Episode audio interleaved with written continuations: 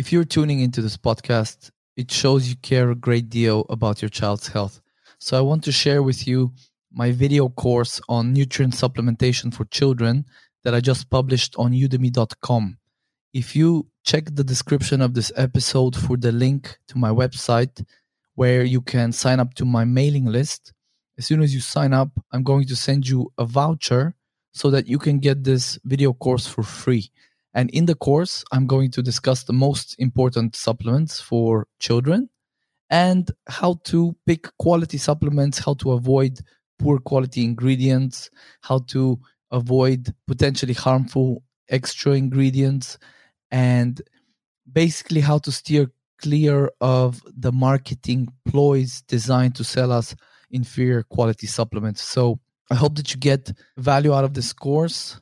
I'm sure that if you apply the knowledge you learn in it, you will save not just time researching these supplements, but also money.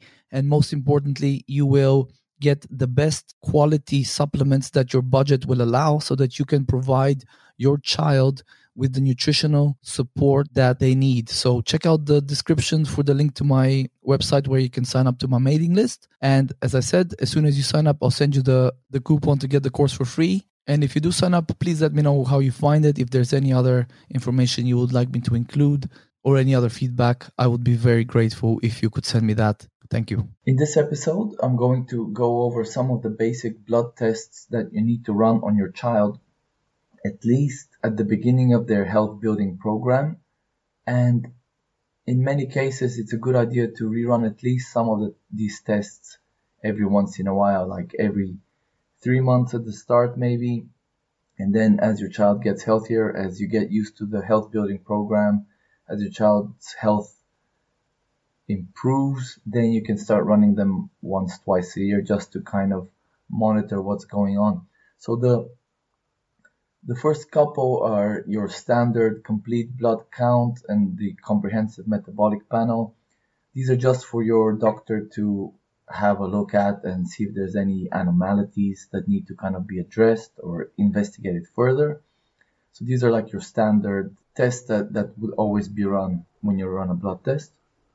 Then the next, probably the most important markers are zinc in plasma and copper in serum. So plasma zinc and serum copper. Now these are probably the most important if you're going to run the initial test is because as I've mentioned previously, a zinc and copper imbalance is one of it's probably the most common uh, imbalance in autistic children. So this is not difficult to uh, correct or at least improve in most cases. So getting this data early on is extremely important. Next up, you want to do uh, the iron and ferritin panel and any other markers related to iron because smaller children, especially under five years old, they're generally at a higher risk of iron deficiency. This is something that you can address very easily again with your doctor or your practitioner. You also want to check folate and vitamin B12.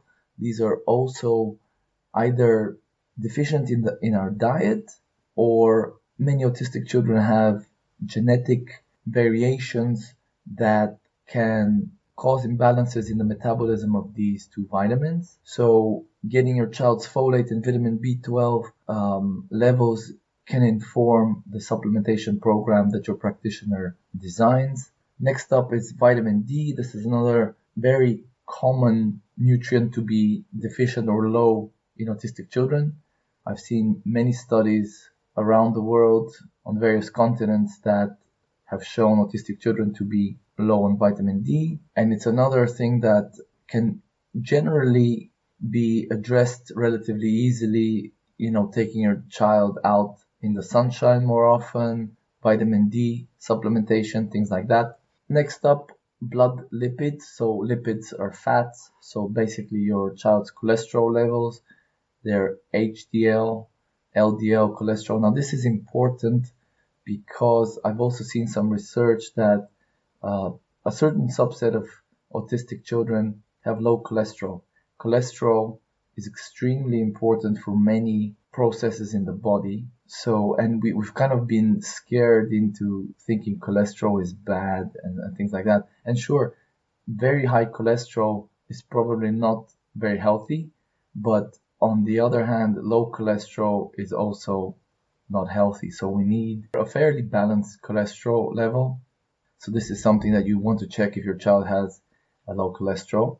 Of course, you want to run a thyroid panel, just your standard TSH, T3 and T4. This is the basic thyroid panel. And if anything comes up irregular here, you want to at that point do the more comprehensive thyroid panel, which includes um, markers for antibodies and things like that. So this is just something you want to keep an eye on. I haven't really seen much research, if any, that autistic children have thyroid problems, but it is it can be a bit of a red flag when if the thyroid, if the TSH is high, for example, or there's some other irregularities with the thyroid hormones, it is a red flag that there's something else to be investigated, like uh, parasites, bacterial infections, heavy metal toxicity, things like that. But you already should know that those are things that you need to be investigating anyway. And then the last couple of markers that can be considered basic markers are um, markers for inflammation. So one is C-reactive protein. The marker is called HS-CRP or CRP, C-reactive protein. This is, this is a marker of inflammation that you want to check. If it is high, elevated, even if it's in the top of the range within the normal range, this is something that you need to investigate further because inflammation, chronic inflammation is of course not a good thing. So you want to identify and stall or address any sources of inflammation in your child's body because they will not be health promoting processes. And then the other marker of inflammation is homocysteine. Now this one can, if it is elevated, generally you can, there's some um, nutrient strategies your practitioner can recommend, such as folate, B12, um, trimethylglycine, for example, dimethylglycine. These are amino acids supplements that can be used to address a high homocysteine. So if the homocysteine is high, you really want to know that because if this molecule accumulates in the body, it can definitely, it, it's a damaging molecule. So you want to keep those numbers within the range. So this is something you want to, if, if your child's homocysteine level is high, this is something you want to find out immediately so you can do something about it to prevent further damage of this uh, inflammatory molecule in the body. Now, just to add to that, actually, if the homocysteine is high, there it might be valuable to run um, what is known as a methylation genetics panel or, or a variation thereof. So if you can run a test to see what your child's methylation related genes are, if there's any variations that can kind of reduce the methylation capacity, that's when in some cases homocysteine can build up. So it can be related to nutrition or deficiencies in the diet or genetics, but there's always something that can be done about it. So it's not all doom and gloom.